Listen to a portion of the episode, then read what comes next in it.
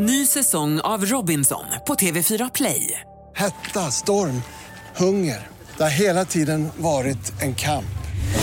Nu är det blod och tårar. Fan händer just nu. Det. är Detta är inte okej. Robinson 2024, nu fucking kör vi! Streama söndag på TV4 Play.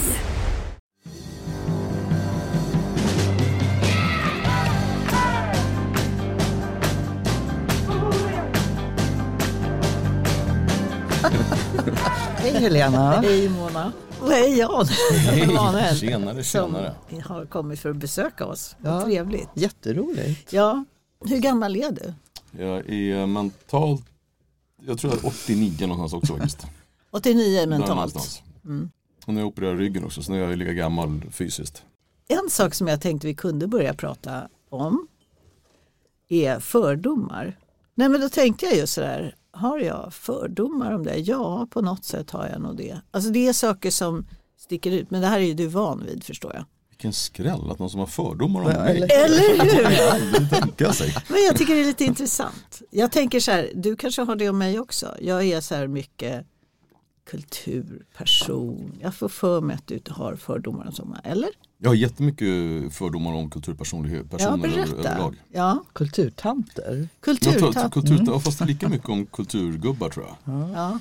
Men då får vi jämföra. ja, jag menar Dra det. dina fördomar först. Tre fördomar om Jan Emanuel som du har. Eh, då tänker jag att eh, du är sådär "Mäh, kvinn, si och så. Att du liksom delar upp. Eh, att du är väldigt eh, Rätt och fel. rätt och fel, svart och vitt. Nej, men jag tänker så här att du har väldigt tydliga linjer för dig. Så här att det här är bra och det här är dåligt. Eh, Om kvinnor bara skulle vara kvinnor och män bara skulle vara män så skulle allting vara bra. Och det här med pengarna tänker jag också. Att man, så tänker jag, är det här, eh, är det din drivkraft, att det skulle vara din drivkraft? Och är den drivkraften då en sån som driver å andra sidan många så här ligistdrömmar fast du inte är det? Förstår du vad jag menar? Nej, Nej, nu är jag ett exempel på en det, det, svamlig Det, det är ju mina kultur- fördomar om kulturpersonlighets mm, inte- Det är att de pratar lite så här och så låter det ganska smart men egentligen fattar man ingenting av vad de menar. Nej, jag förstår. Kände du det nu? Ja, ja, jag kände Okej. Känner så nu. Mm, mm. Ja, men, men börja med det här för en sak. Jag gillar ju dig. Ja, Inte för att jag alltid tycker som dig. För det är jag så trött på sällan. att människor tror att man måste liksom, ja jag håller med. Men jag tycker alltid det är värt att lyssna på dig. Just därför att du ibland kommer till slutsatser som jag inte alls fattar. Och då blir jag nyfiken. Och en sån sak, det måste jag ändå säga, vad, vad tycker du egentligen om, om feminister? Om du tog bort begreppet feminist först, utan du beskrev så, jag Varför ska jag ta bort det? Mm, ja, men det där är mitt, mitt om, för att Okej. eh, jag- det är två olika utfall. Eh, det ena är om du säger så här, jag kämpar för att om man gör samma sak på jobbet, eh, man har varit där lika mycket och man presterar lika mycket, så ska man självklart ha lika mycket lön. Allt annat är ju jättetossigt. Och så är det ju Mm. inte. Jag skulle säga att det är väldigt, väldigt lika. Eh, om du går till den svenska arbetsmarknaden och tittar på utfallet av löner på människor som, som gör just samma sak, som har varit där lika mycket, så är vi ändå ett av världens mest jämlika länder. Det är svårt att i procent när du har tagit bort skillnader i, i form av mammaledighet eller, eller föräldraledigheter och när man har varit hemma med ungar och liknande och hitta ens i procent eh, var det skiljer sig någonstans. Och det är ändå ganska, jag tycker det är hyfsat bra. Jag tror att det finns väldigt många andra orättvisor som, vad ska man säga, är större som jag skulle lägga min energi på än att säga att det är en stor orättvisa på svensk arbetsmarknad på grund av kön. Men ba- bara några saker då, sen ska jag släppa in kulturtanten. Nej, men f- eh, för mig är feminism, om man översätter det, enligt ordboken med, så står det ungefär så här. Eh, Om man ser att det finns orättvisor mellan kvinnor och män, om man vill ändra på det, då är man feminist. Det är enorma skillnader mellan kvinnliga yrken och manliga yrken till att börja med. Sjuksköterska jämfört med bilmekaniker. Varför är det sån skillnad? Kvinnor är hemma mycket mer med sina barn.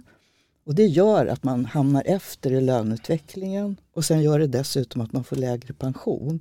och dessutom tycker jag mäns våld mot kvinnor, Eh, att det är mm, en väldig skillnad också i politiken, vad kvinnor i politiken ägnar sig åt och inte.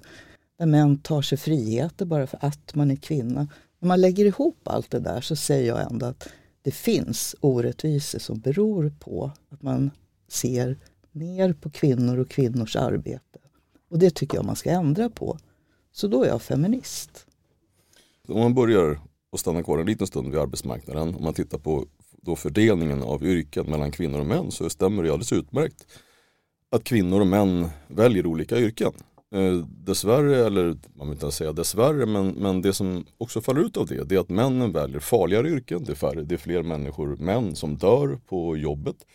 Det är också fler män som blir utsatta för, för eh, våld när man är ute på gatan, inte i hemmen. För där, där är, det, är det oftast kvinnor som får stryk av karar, vilket är alldeles, alldeles korrekt. Men utsattheten på arbetsmarknaden eh, för män och män som också blir oftare uteliggare, som oftare hamnar i fängelse. Men det, det, det är ingen tävling. Nej, menar, men jag tänker i, i, i Socialarbetare idag jämfört med ja. för 20 år sedan. Väldigt mer utsatt för våld än vad hon var. Alltså, samhället har ju mm, också förändrats den, väldigt mycket. Den, det kan jag också komma in på orsakerna ja. till varför det har blivit så. Men, mm, men, ja, men eh, se till arbetsmarknadsdelen så där, där vill jag fortfarande säga att det finns skillnader men Sverige är ett av de mest jämlika länderna som finns. Jag skulle säga, ska du fokusera på orättvisor så finns det väldigt många andra ställen där, där kvinnor är utsatta på riktigt där vi borde lägga, lägga ett fokus. När det kommer till mäns våld mot kvinnor eller män som, som tafsar.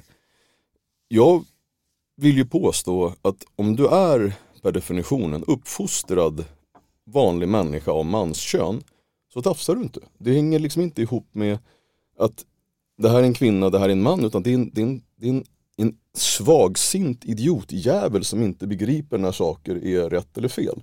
Eh, det finns en hel del kvinnor som gör på samma sätt, men det är ingen som bryr sig. För att det är så här, om någon är lite för närgången på krogen, då, då, då, i och med att jag då är fysiskt eh, oftast överlägsen en kvinna, så blir man så men jag tar det som en komplimang, vad kul att du är intresserad men jag är inte ett dugg intresserad. Jag tycker din hand på låret, och det var väl en fin invit men det, för mig är det okej om du tar bort den nu. Det är svårare för en kvinna att ta det på samma sätt gissar jag. Men det, där skulle jag säga att det där är en vidrighet och någonting man måste göra någonting åt. Men jag skulle säga snarare att det behövs mera manlighet. Mer av, av den klassiska karakarn som fattar att ser du någon som tafsar på en kvinna då är det ju karn som går på karn och suger tag av honom och säger så där kan du inte göra din idiot. Det håller jag med om. Heja den gode mamma. Så, nej, Absolut. Så, så, så där, snarare, det, snarare, det är väl det någonting som jag skulle vilja trycka på mer av, av den formen av, av manlighet. Jag tycker det är, är jättebra. Faran med begreppet feminism det är ungefär som med miljörörelsen och de här stollarna som, som limmar fast sig på vägarna. Det är att den seriösa miljörörelsen som har krigat i Sverige under så pass lång tid, eh, riktiga hjältar, nu får liksom spott och spe för att de sammanblandas med några narcissistiska dårar. Och på samma sätt har det blivit med feminismen. Att den, den, jag, för mig så behövs inte feminismen som eget begrepp, för jag är socialdemokrat alla de delarna som du lyfter upp i, den rätt, i, det, i det sökande av rättvisa som vi vill ha såklart mellan könen på arbetsmarknaden överallt. Det är socialdemokrati. Jag behöver ingen feminism eller lägga till det för att de som har snott det begreppet i mina ögon är, oftast, är, är ofta mycket tokar. Ja, men, och, alltså som socialdemokrat så vill jag med att man, man nosar runt efter orättvisor och skillnader och klasskillnader och rasism och arbetarklassens förtryck och fattigdom. Alltså hela tiden ska man nosa efter hur ser verkligheten ut idag? Vilka blir liksom förhindrade att leva de liv de vill göra? Vilka blir förhindrade att gå till de utbildningar och yrken de vill göra? Och det är för mig att vara en socialdemokratisk feminist. Ja, och då vill jag ha lite respekt för det och inte att du automatiskt blandar in mig med, med stollar eller de som limmar fast sig på vägarna. Utan ja, ju... Jag lyssnar på mm. dig för jag vill verkligen lära mig saker mm. hur du tänker.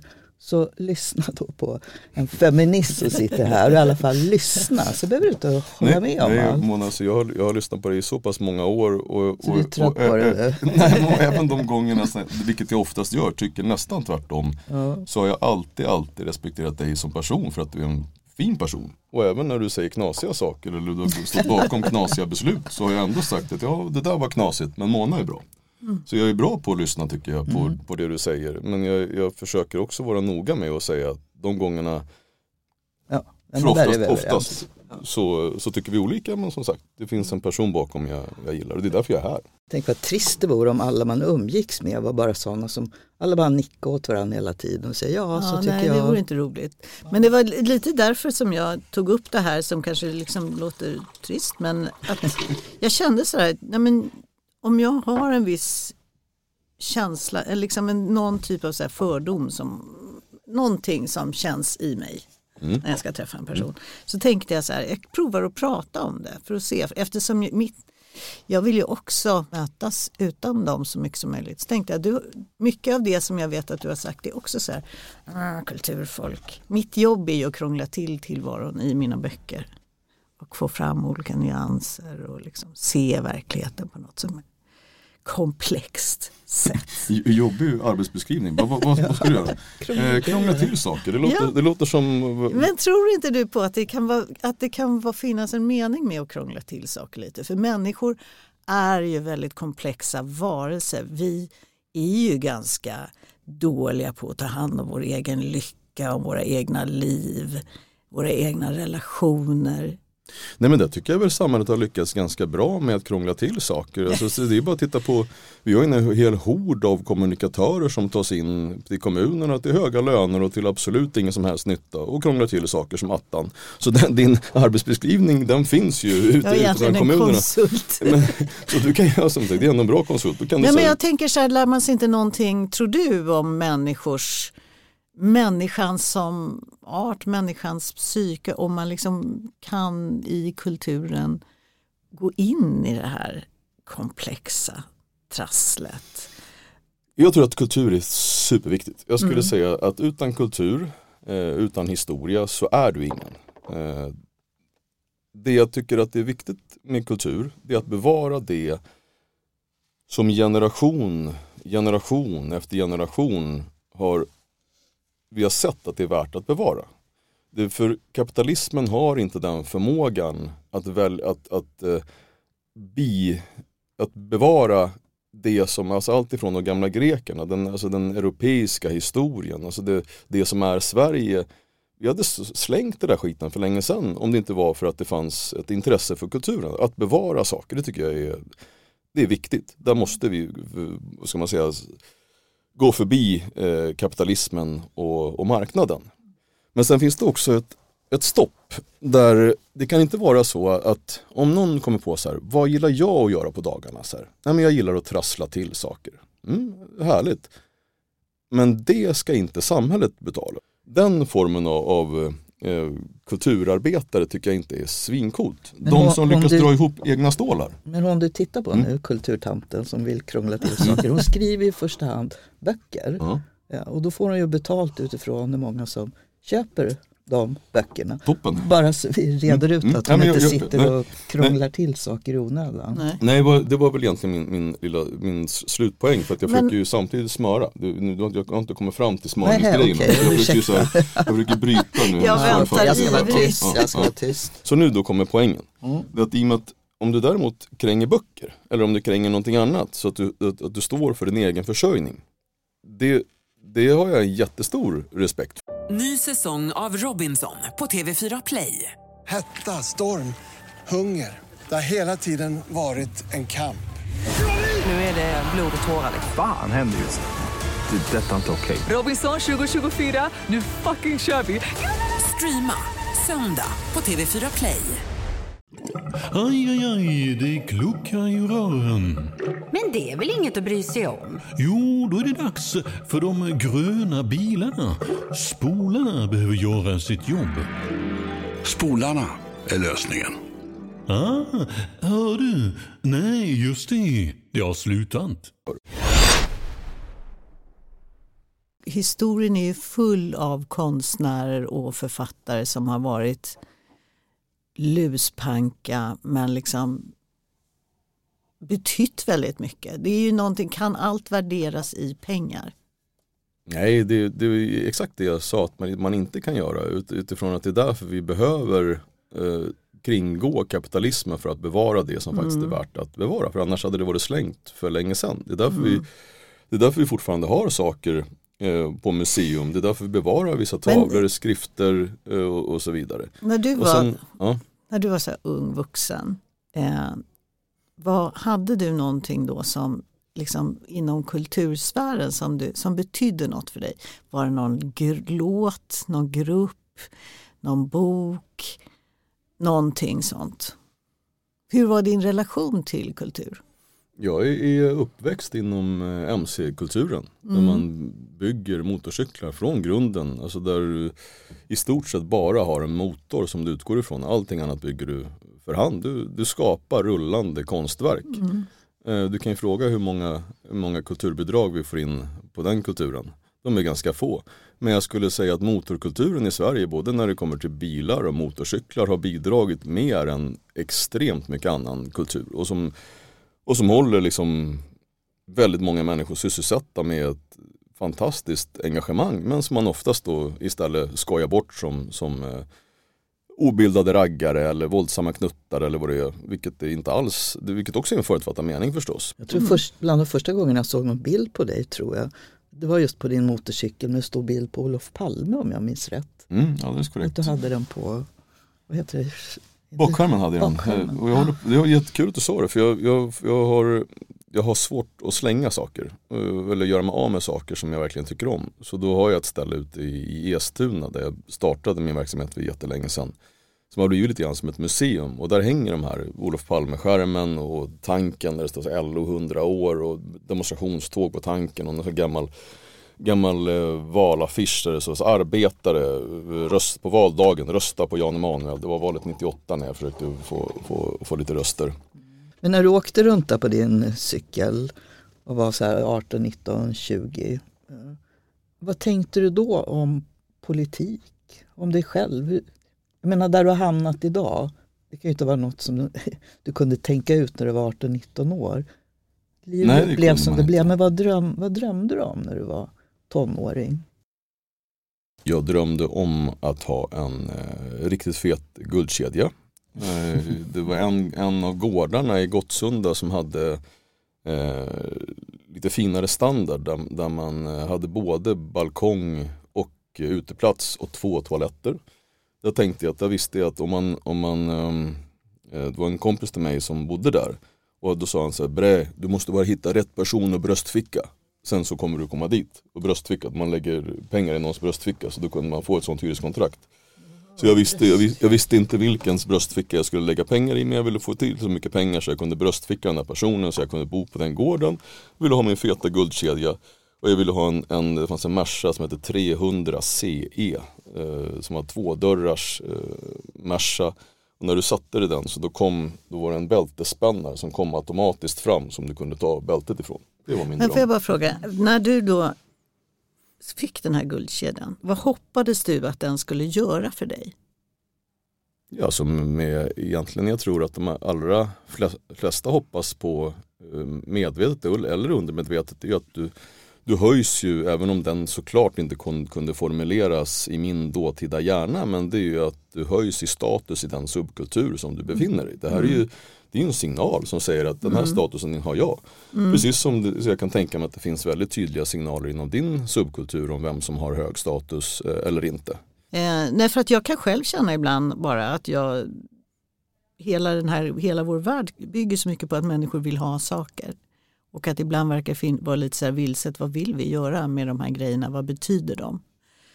Och att är det då, är ditt sätt att se på saker att det har, är väldigt tätt förknippat med status just? Ja, ja, alltså allting som du bär runt på. Allting som inte är bara för att nu fryser jag, jag sätter på mig en jacka och jackan kan jag ta på vilken affär som helst, jag skiter i vilket. Det är ju ornament. Det är, ju- det är ju sätt för dig att kommunicera, vem är du? Och i en värld där, vi, där de allra flesta människor är fullständigt vilsna om sin egen jaguppfattning och där du byter identitet jag vet inte hur många gånger i livet. Du kan vara i AIK ena dagen och du kan dö för det. Och sen kom du på att nej, men nu ska jag dö för att byta kön eller jag ska dö för vad det nu är för någonting. Du, det är ett ständigt sökande. Sen så finns, fin, har ju många har ju turen att finna en roll eller oturen att finna en roll som blev alldeles knasig som man sen inte har förmågan att, att släppa. Men allting Men jag- som du klär dig i, allting som du säger mer eller mindre och det du gör är ju en kommunikation om vem du är. Ja, ja, absolut. Det är det. Även om man gudskelov släpper den tanken ibland för att då ska man bli så här hämmad. Om jag tänker på att det skulle definiera vem jag är. Nej, men jag tror att du Men- är ju supertydlig i, i din kommunikation till andra om vem du är. Det är inte så att jag skulle missuppfatta om, om jag träffar dig så här. Men jag tänker också det här användandet av guldkedjor och sånt. För det är ju väldigt mycket om man liksom går bort från oss just nu och tänker så här. Det här gängvåldet som finns och de här gängen överhuvudtaget. Att där är det ju så mycket. Där är ju statusprylar en sån drivande motor. Mm. Eh, och då undrar jag, är det liksom ställer statusprylar till det? Ställer inte statusprylar till det väldigt mycket? Hos en, en människa som är född med pengar, Ja. eh, en rik människa, Ja. en överklassmänniska Ja. skulle hellre dö än att sätta på sig en, en fet guldlänk. Mm. För det är ju så, det är så, det är så otroligt så white trash eller förort och så. Mm. Eh, en, en trygg människa behöver inte berätta med den tydligheten om att eh, nu har jag uppnått den här statusen. För alla, alla kan se hur han för sig, hur han pratar, var han bor. Men är du fattig, om du är född i fattigdom, om du fått smaka på fattigdomen på riktigt. Och när du har haft den här drömmen, då, de människorna som du ser upp till, den enda rikedom som, den, som de har, det är vad de bär på sig. De kan bo 15 pers i en trea men de, och cykla damcykel, men likt förbaskat så har de den här feta guldkedjan. Det är de personerna man ser upp till och man vet att det är där, så, så visar du eh, din status. Jag är medveten om att jag har en white trash eh, smak. Jag vet om att jag är direkt osmaklig i min nyrikedom. Jag vet om att mina klockor ser ut som skit i de människornas ögon som faktiskt har någon form av stil överhuvudtaget. Men jag, jag, jag är också tillräckligt vuxen för att kunna säga, men vet du vad? Jag har längtat efter det här i ett helt liv och nu har jag stålar så jag skiter i att min guldkedja eller klocka är skitful. För att jag har alltid velat haft den och nu har jag den, vad ska du göra åt det då? Och Ungefär vad känner du då när du har det? När du känner så här att du har, du kan köpa allt det här. Mm. Är du så lycklig som du föreställde dig att du skulle vara? Mår du så bra som du föreställde dig att du skulle göra med de grejerna? Precis vad jag Eller tänkte är fråga. det en typ av så här, is this, är det här allt? Nej, det är Eller hur det- tänker du? Det är två helt skilda saker. Det ena är Fuck you. Den här Mm. klockan, så den ser ju hur den ser ut. Som, Hej, jag är en kille med en klocka med så här det- supermycket diamanter Ja det är radio så vi ja, måste berätta. Ja, ja, ja. Ja, men den, är, den- den är superful. Och jag är på- om det. ja. Jag vet att jag blir inte lycklig av den här klockan. Utan det Nej. här är bara att säga, vet du vad? Fuck you, fuck you, fuck you också. Min, min lycka, det är ju den tryggheten, om man nu ska blanda ihop pengar och lycka, för jag tror att man kan göra det. Det är ju den tryggheten som pengarna gör. Jag var hemma hos min dotter, i, eh, jag kommer därifrån nu. Och hon kom eh, jätteorolig för att hon har fått ett brev instoppat i brevlådan där det stod så här. Nu höjer vi din hyra med 40 procent. 40 procent. Från en dag till en annan. Det skulle ju kunna generera jättemycket oro. Så kan jag bo kvar överhuvudtaget? Tvingas jag sälja lägenheten? Tvingas jag dra härifrån nu? Vad ska jag ta vägen? Vad ska hända med mig? Och jag kan med en gäspning säga Ja, här det var ju slarvigt av bostadsrättsföreningen och inte hålla där på ekonomin. Och jag, ja, jag skiter väl i den 40 den, den rör mig inte i ryggen. Det är en lycka för mig att kunna ha det så pass tryggt ekonomiskt så jag skiter högaktningsfullt om de, om de höjer hyran. Det med- med förstår 40%. jag. Det skulle jag Och det verkligen känna och, också. Och att då kunna ge det, att föra den tryggheten vidare till mina barn. Det, det skulle jag säga, det är Mm. lycka. Att kunna slappna av. Så det enda pengarna kan göra i, i att generera lycka, det är trygghet. Allt det här andra, ornamenten som jag kastar omkring mig, det är ju just för att reta folk snarare än någonting annat. Jag tycker inte ens, när jag har en supersportbil, jag tycker inte ens om att köra fort. Förstår du? Utan, utan, utan den, det är ju just bara så här, kolla, kolla den här då. Och de är helt värdelösa, de är för låga, de låter för mycket, man ser ingenting bakåt. Kassbil, men jag har den ändå. Nu måste jag bara få fråga, för en sak som eh, du pratar mycket om nu och även annars och det förstår jag, den här behovet av att säga fuck you. Nu kan jag köpa saker, jag gör vad jag vill. Mm. Men den största staten jag tycker du har, den har du inte ens nämnt. Du tog dig fan ända in i riksdagen. Du var riksdagsledamot. Från att pyssla där med dina motorcyklar så tog du det ända in i Sveriges riksdag. Och ibland gör det mig så förundrad att status räknas ofta som det man liksom kan ta på, det man köper, det man har. Men den där respekten och faktiskt vilken framgång att ta sig ända Mm. in i riksdagen. Det tycker jag är din stora grej. Varför pratar du inte mer om det? För det var ingen liten resa du gjorde. B- bara för att det är du då Mona, så, så, så ska, ska vi göra en gardsänkning en sväng. Ska, ska vi testa? Ja absolut. Och jag tror jag kan dela det här med dig bara för att du har en liknande eh, upplevelse. Eh, för mig var riksdagen det absolut finaste, alltså på riktigt det finaste som du kunde få. Att få andra människors förtroende, att vara den som representerar fler än dig själv. Det är det vackraste uppdrag, det finaste uppdrag.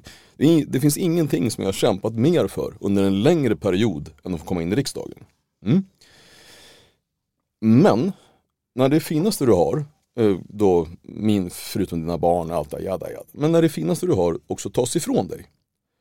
Eh, det är inte så att stoltheten över att jag en gång har fått vara där, att den väger mer än, än vad ska man säga, känslan av hur det känns att inte längre få vara med. Och känslan av att mot din egen vilja, även om, om, jag lyckades, säg, får jag göra en dålig jämförelse. Du, du och jag, vi är tillsammans. Jag vet att du är på väg att göra slut. Och jag bara, nej men jag, jag är slut nu, jag tycker du är ful, jag är slut, haha. Jag hann före, verbalt. Men det var ju bara för att jag såg ju vad som var på väg att komma. Jag lyckades här, dra mig ur det här med stoltheten i behåll utåt. För att jag, så här, ja men jag minsann, jag väljer att hoppa av.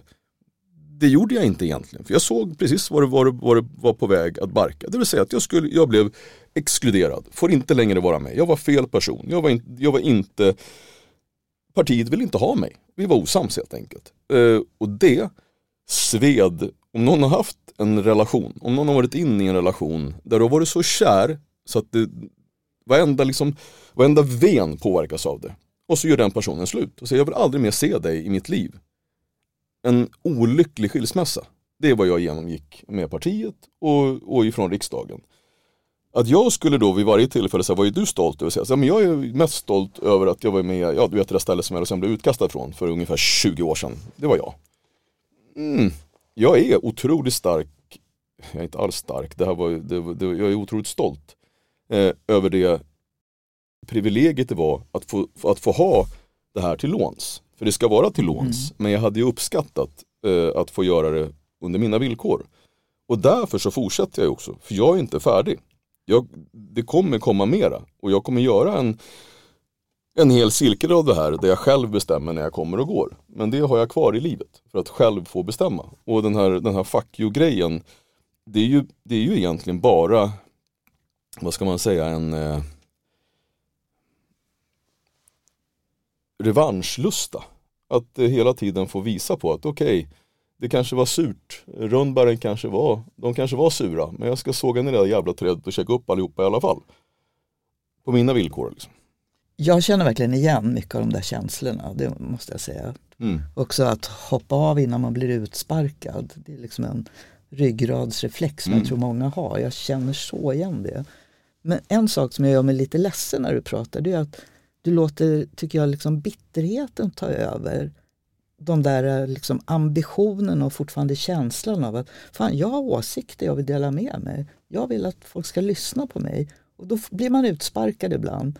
Men bli hellre förbannad då än att bär på den där bitterheten som jag tycker du låter lite som nu. Mm. Skit i det. du, och vet du varför jag sa nu ska jag sänka garden? Nej. Jo, för att det finns ingenting som är så pass förruttnande för själen eller som visar på din egen svaghet som att tillåta dig att vara bitter. Ja. Eh, och det var exakt det jag bjussade på nu. Jag brukar alltid, om någon frågar så skulle jag alltid säga nej, nej, nej. Bitterhet, alltså jag är på tok för stark för någonting sånt. Utan jag är bara, liksom, jag kan bli lite sur ibland på sin höjd men absolut inte bitter. Nej men absolut, och det är tvivelsutan att jag bär en bitterhet på att jag inte fick bestämma själv. Men skillnaden Men mellan får man- ilska och bitterhet, den är, den är, det ligger ganska nära varandra. Ja, det och, och det. är lite som en tänd hatt. Så jag, jag använder då det som jag nu avslöjar, att jag, jag, är, jag bär en, en del bitterhet. Men väljer att försöka göra om den till ilska för att på så sätt återigen köra ytterligare en revansch. Revansch har jag gjort ganska många och som sagt jag är inte färdig än. Det enda du måste ändra när du pratar om din resa tycker jag, du säger att du var arg för att du inte fick göra det du ville. I politiken är det ju inte så ofta att man får göra precis vad man själv vill. Eller hur? Man måste hitta allianser, man måste övertyga, man måste förtjäna förtroendet som du var inne på. Sen kan mitt parti, vårt parti kan ju vara förbaskat elaka mot dem som man tycker sticker ut, är för kaxiga, märks för mycket, lyckas för mycket själva. Och det råkar du ut för, jag är rätt säker på. Och jag tror att då kan jag nog ha varit slarvig för att det, det här Jag glider inte runt och söker någon form av politiskt självförverkligande.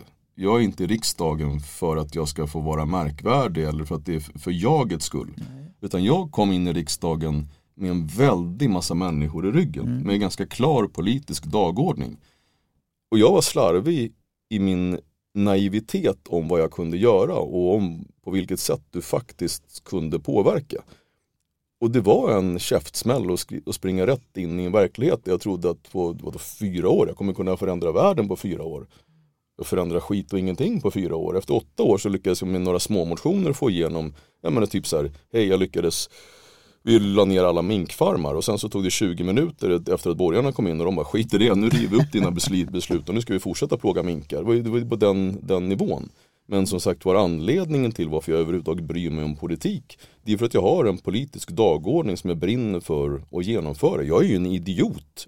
Både nu som håller på med politik och även då som håller på, håller på med politik hade jag ägnat mig till fullo åt mina företag. Jag hade ju liksom haft en ja, det finns ju ingenting som, som slår undan möjligheterna till styrelseposter och till att få igenom affärer som politiken. Den dåraktige tror ju att så här, tack vare parti, ditt partiengagemang så har du fått så här upphandlingar. Jag bara, din apa, tack vare mitt politiska engagemang så har jag blivit av med i stort sett alla upphandlingar på grund av mitt politiska engagemang. För alla är ju livrädda för en politiker. Du får inte komma in någonstans så länge du har en parti, eh, så länge, så länge du sätter på dig en, en, en rockknapp. Men känner du som politiker fortfarande? Ja, jag är politiker. Ja, bra. Mm. Det, det tvivels, tvivelsutan. Men politiken är ju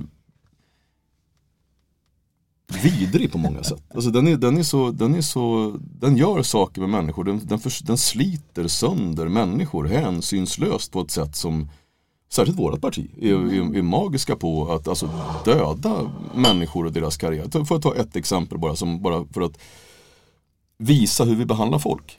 Eh, under valrörelsen, jag tror det var 2002, kan ha varit 98.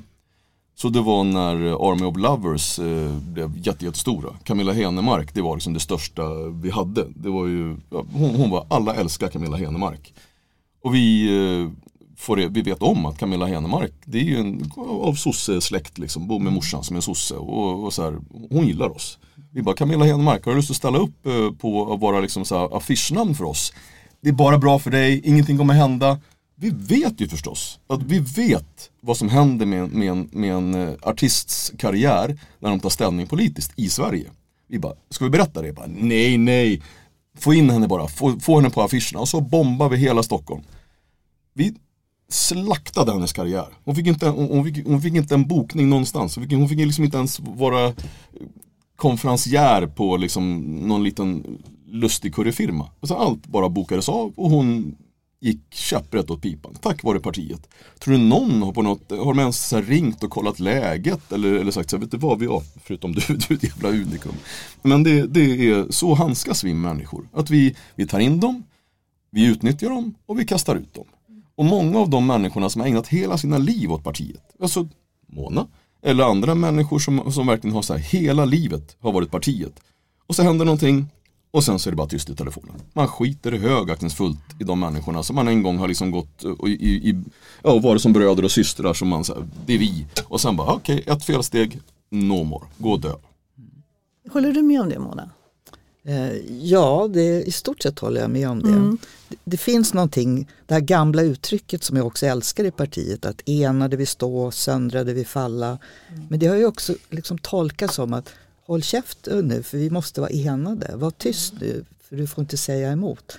så det blir en likriktning som partiet till slut söker sig till. Och, och det är därför jag säger allt att lyssna på Jan Emanuel och andra Mm. Mm. som inte tycker och tänker, Mm. sådana som är arga och Mm. förbannade, som har blivit utstämplade av olika skäl. Därför att det är en fara om Mm. Sveriges största parti blir likriktighetens tysta parti. Det här skulle kunna låta som ett sätt att förminska dig, både för att, eh, som så här, nu förminskar du mig bara för att jag är kvinna eller förminskar dig på något sätt. Men, men, men, men, lyssna på den här. Ja. Eh, när du var med i partiet, eh, när du var på liksom, när partiet var Mona. Alla sa socialdemokrati, då tänkte man på Mona. Man, man såg din frisyr, man kunde rita karikatyrer av det. Du, du var så vansinnigt stor i Sverige. Alltså du var det, det starkaste vi hade. Och då när det dök upp någon fråga som var så här, den här frågan, alltså den kommer bli, det här är den folkliga förankringen i den här frågan, den är minimal. Den här, är, den här svider, hur fan ska vi göra med den här frågan? Då la man den till Mona. Och du fick, du fick gå ut och du fick, du fick brösta den. Och du fick skiten. Man visste att du var den som, som tog folket bäst, som du var den mest omtyckte och därför la man pissfrågor på dig som, eh, som partiet, ingen annan i partiet kunde brösta. Och jag tror att, jag tror att vi var många som såg det. Eh, och, och, och du fick liksom gång efter gång ta dolkstötar från partiet för att du var så sinnessjukt lojal. Eh, inte för att du är dum, inte för att du liksom blev lurad, utan för att du är så sinnessjukt lojal. Och det är många bäckar små av de här liksom mer eller mindre påtvingade utspelen när du fick fronta grejer. Det gick sen, liksom, ja, det samlade ihop någonting som, som Men blev säg, svårt. säg ett att- exempel om, av en sån, om en sån grej.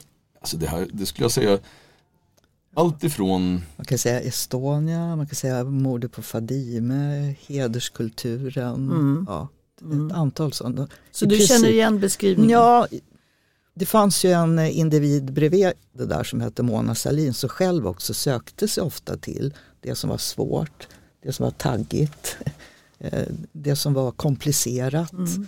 Eh, Så det var ju också en liksom lust av att vara duktig på att lösa svåra saker.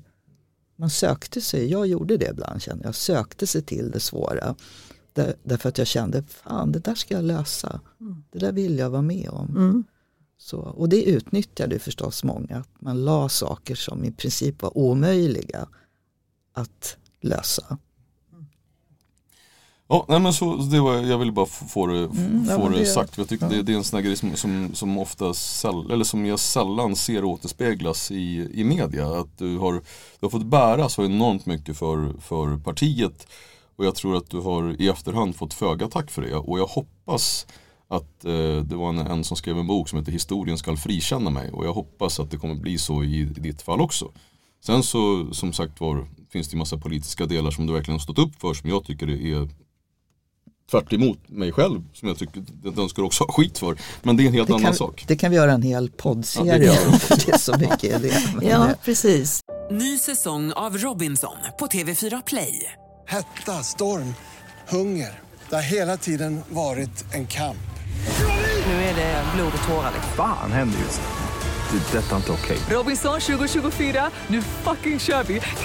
Streama söndag på TV4 Play. Aj, aj, aj, det kluckar i rören. Men det är väl inget att bry sig om? Jo, då är det dags för de gröna bilarna. Spolarna behöver göra sitt jobb. Spolarna är lösningen. Ah, hör du? Nej, just det. Det har slutat.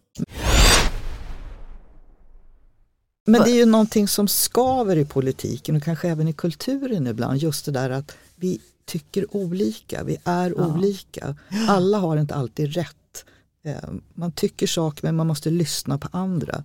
Det finns ju liksom en tystnad tycker jag i Sverige. Man söker sig bort från olikheter och låtsas att allt är så himla gulligt och snällt och alla tycker Ja, lika. sant. I politiken och i kulturen också. Ja, nej men i kulturen kan det ju komma lite sådär att eh, det är så liten värld på något sätt och man vill inte slå på varann. Och det är ju också skönt, jag menar jag sitter ju hemma hos mig och skriver mina böcker och skapar min egen värld. Så att jag har ju inte den friktionsytan riktigt. Och det är ju kanske en av anledningarna till att jag håller på med det jag gör. Men apropå friktionsyta, vi måste ju gå in och bråka nu. Om du, du hörde det, det Mm. med, att, med att jag tyckte om, om rätt och fel, du, kvinnor ska vara män, män ska vara kvinnor. Mm. Nej men jag ville vi på något någonting? sätt, Men det vi är ju som du vi säger. måste suga tag i ja, det. vi suger tag i det. vi- Men vi min ambition med vi det, det var lite sådär, precis som du sa till Mona, att liksom ta bort garden. Att Mm. jag liksom ville på något sätt, det kanske blev tvärtom, så ville jag på något sätt öppna upp. Nu lägger vi fördomarna här och sen ser vi vad som händer. Alltså vi försöker hitta varandra utan dem. Det var, det var min liksom ambition. Eh, och då tänkte jag just sådär, liksom att jag ifrågasatte mig själv. Varför har jag denna känsla av att du representerar någonting. Jag tycker ju att jag hela tiden har blivit sådär i mitt liv tillrättavisad av män som har liksom haft den här fysiska, verbala liksom, makten, någon typ av erfarenhet att jag gör si och så. Och, det är vad, och har man stått och, bredvid och känt sig så här jag är just lite krånglig eller liksom inte fått till det eller sedd på ett speciellt sätt. Ja om du, om du går runt och känner dig tillrättavisad av män då har du ju Mm. hängt med fel snubbar. Det måste man ju, det, så det kanske den här kultursvängen Nej, men- kanske inte var så, det verkar inte vara så rolig ändå då. Den där kulturpersonligheten vad han hette för någonting. Eh, Men vad hette han då? Han lurade med sig brudar Ja, till Frankrike. ja. Ja, ja, skitsamma. Men eh, om, om, om, det är, om det är sådana snubbar i det forumet så skulle jag säga byt kultur. Men Mm. eh, Nej men jag kanske inte menar just, alltså, utan det är liksom en sån här, äh, man hamnar på olika ställen och, jag, och växer upp på det sättet. Jag skulle säga att en del av, av manligheten Mm. det är att göra kvinnan sedd.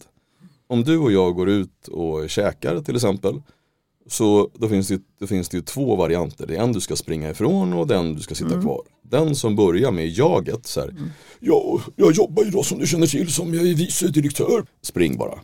Men den som faktiskt frågar för att veta vem du är, som ser dig för den du är, då kan man sitta kvar.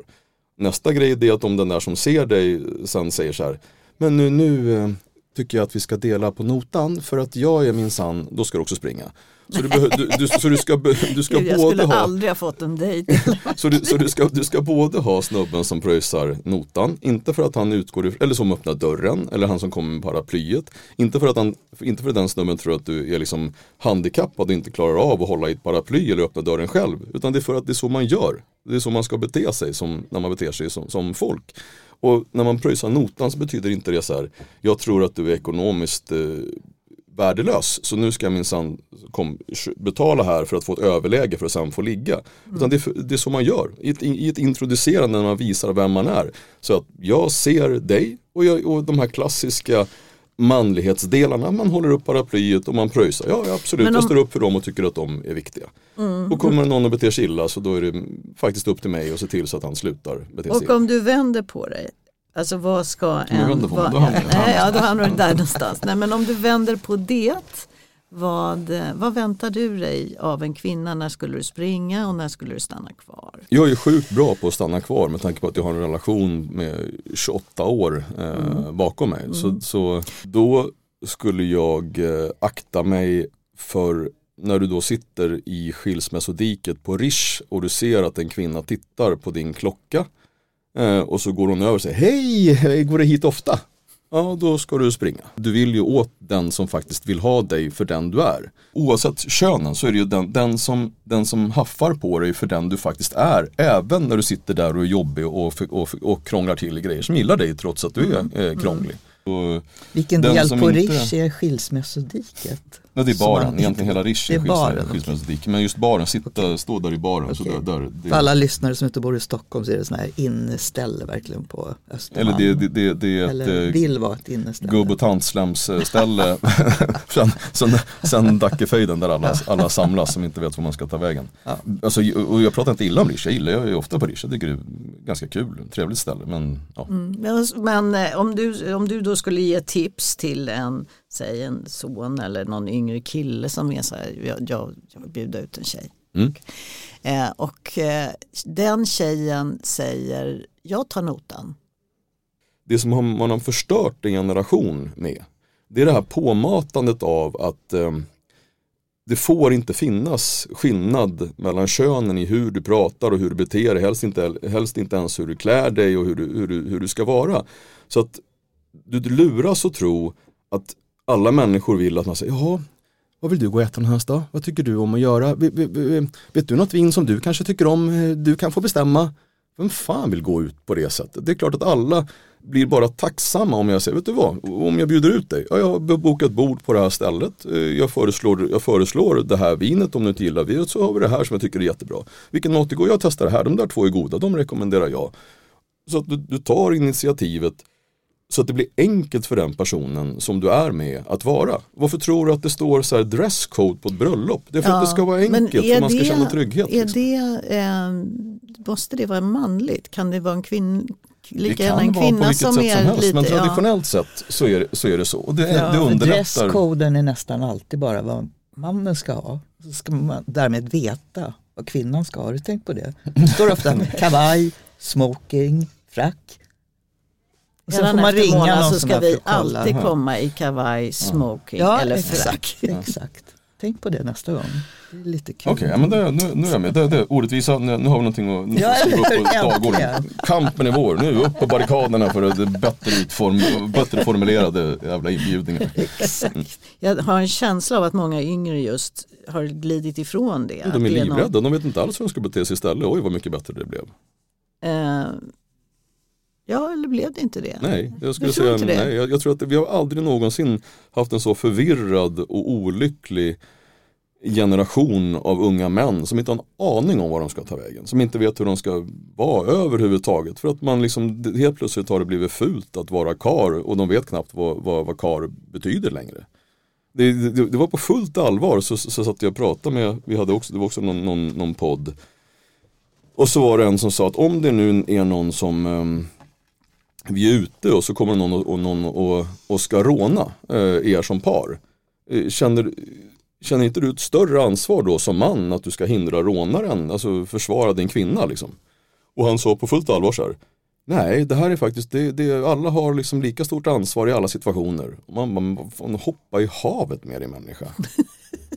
alltså jag, jag, det, det är ju exakt den utfallet eh, det, det, det är den produktionen av icke-män som vi har producerat som, som jag skulle säga det blev utfallet av den här ingen ska vara man, ingen ska vara kvinna längre. Om man går tillbaka historiskt så har det varit män som har varit chefer, män som har haft en, en eh, högre utbildning, män som har suttit i styrelserna. Det har vi haft till låns. Jag skulle säga att det räcker med att ge det 20 år till så har vi precis tvärtom. Utan kvinnorna kommer ta över styrelserna, de kommer ta, över ordförandeposterna och, och, de, och de kommer ta över de, de eh, ska man säga, statusyrkena som finns. Många av de statusyrkena kommer också ifrån tjejer från andra, eh, andra kulturer som, som har, har andra generationens invandrare. Och vanliga svenska män, eh, alltså den generationen som växer upp nu, ja, de kommer missa sina utbildningar och de kommer bli kvar den, den lilla, lilla grupp av människor som kommer bo kvar på landet, ja det kommer vara majoriteten män. Män kommer bli ytterligare olyckligare och ytterligare sämre. Men vilket bra det är en uttryck sjukt, du hade. eh, Ja. tråkig utveckling. Ja, men det här du ja. sa om att eh, vi män har haft saker och ting till låns. Sa du. Ja. Att man har haft eh, de höga lönerna och de fina jobben Mm. bara för att man har varit man. Det här är en vanlig sak. Det är, alltså just eh, löneskillnaderna som, som snart kommer bli påtagliga där kvinnan kommer tjäna mer än, än männen. Det kommer, bli, alltså där kommer, det kommer vi vänja oss vid. Eh, men Alltså min, min son han är 30 år och jag umgås mycket med hans polare, Mm. älskar dem. De har inget problem med det här. Jag tycker att det finns många unga tjejer som spelar på en kvinnlighet eller så som är främmande för min generation. Och att många killar, unga killar kan vara sådär. Det finns olika sorter. Det finns de som strävar åt att vara mer öppna, mer, liksom visa mer känslor och sådär. Men sen finns det också en så här ganska hård för macho snubbestil. Men det finns ju en hel del killar, unga killar som inte alls vill vara den här macho mannen. Jag- Jag upplever att en hel del killar också är men jag känner jag vill vara någonting annat. Jag känner mig inte alls bekväm med det där. Ja, var vem precis du vill så länge du inte skadar någon annan. Du kan, Ja. du kan vara hur mjäkig och Så med det som jag kan reagera på det är att jag tycker, inte att, Men jag tycker, inte om den här Mm. känslan av att man liksom bestämmer hur andra människor ska bete sig. Ja, det tycker jag. Jag tycker att det är viktigt att man bestämmer eh, hur människor ska bete sig utifrån vad som är rätt och fel. Det håller jag Eh, med dig om, det att det har finns också regler och att det- alla ska få vara, men det Eh, ingår exakt. ju i det här ingår att alla också ska vara. hos den, den, den vanliga individen. Mm. Att om du ser att någon gör fel utan att göra någonting åt det, då är du en liten lort. Om inte du vågar gå fram och säga, vet du vad, står du och skriker åt din tjej nu? Är du efterbliven? Tror du att hon har fel på öronen? Skrik åt, skrik åt mig då. Ja, men vet, om man inte tar de, de, de enkla striderna när du ser på gatan att folk tar sparkar på hunden, beter sig illa, oskön mot kassörskan. Alltså, Det tycker jag att då ska man- civilkurage. Ja, civilkurage. Och, Ja. och det är det har ju blivit farligt nu för tiden. Men det enda sättet att bibehålla det, det är att vi fortsätter vara den, den, den jag älskar mest av alla det är den gnälliga tanten på tunnelbanan som, spark, som slår till på fötterna på, på ynglingen som sitter med fötterna på. Och säger att så här beter man sig inte. Det är fler sådana människor vi behöver av bägge, av bägge kön. Och att vi också är tydliga med att det finns både rätt och fel. Och det ska vi stå upp för. Det var ett himla bra avslut på det här också. samtalet tycker jag. Så här sitter nu tre författare dessutom och har haft en himla kul Mm. Du är en stund. kulturman, Ja, fast du inte yeah. vet det. Yeah. Ja, tack ja. Jag ska vara Chaka Polo-krage. Tack, Ja, tack, tack. själva. Det var kul att vara här.